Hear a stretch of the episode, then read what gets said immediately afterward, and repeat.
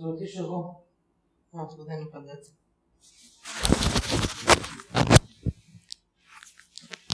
Ποιος πιστεύει ότι είναι καλός άνθρωπος;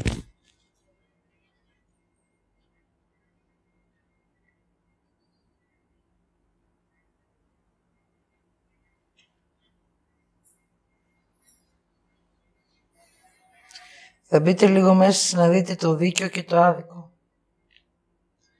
Εγώ που έχω δίκιο είμαι ο καλός άνθρωπος και όλοι οι άλλοι έχουν άδικο και είναι οι κακοί.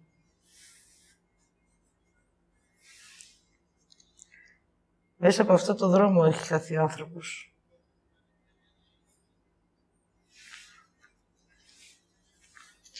Έτσι δεν μπορώ να αναγνωρίσω το δικό μου το κακό.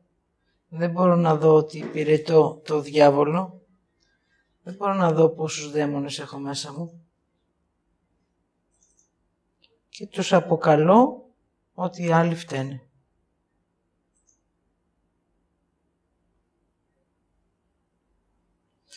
Έτσι θα πάτε στα πιστεύω σας. Κάθε φορά που έχετε δίκιο, να ξέρετε ότι υπηρετείτε το δαίμονα.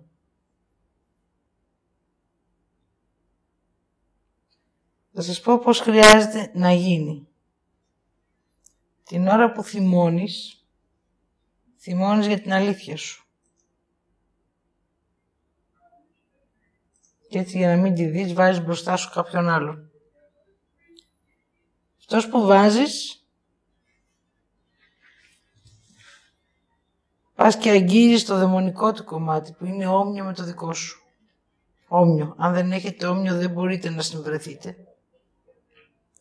Άρα μέσα από το όμοιο δαιμονικό σας κομμάτι θα αρχίσει να συμβαίνει το δίκιο και το άδικο.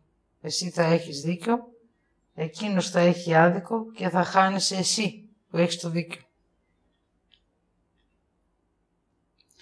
Ο άλλος που έχει άδικο δεν το γνωρίζει ότι υπάρχει αυτός ο πόλεμος.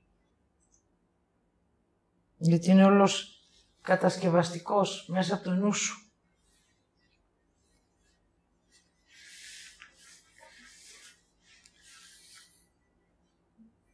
Άρα έτσι υπηρετείς το δαίμονα που σου λέει μη δεις ποιος είσαι, βάλε για ύπνο τον εαυτό σου και έλα να ζήσουμε οι δυο μας.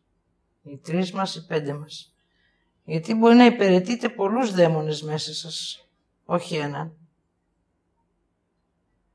Και έτσι θα συναντήσετε στη ζωή σας ανθρώπους με τον ανάλογο δαίμονα.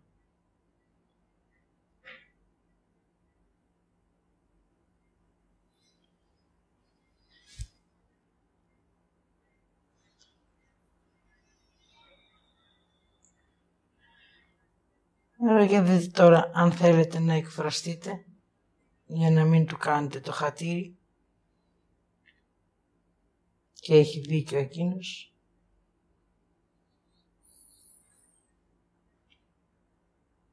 Να πω κάτι λίγο.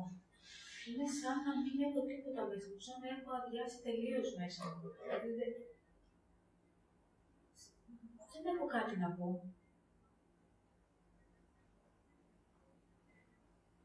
Ακόμα και αυτά μπορούσε να το πεις όμως. Αλλά δες ότι δεν εκφράστηκες.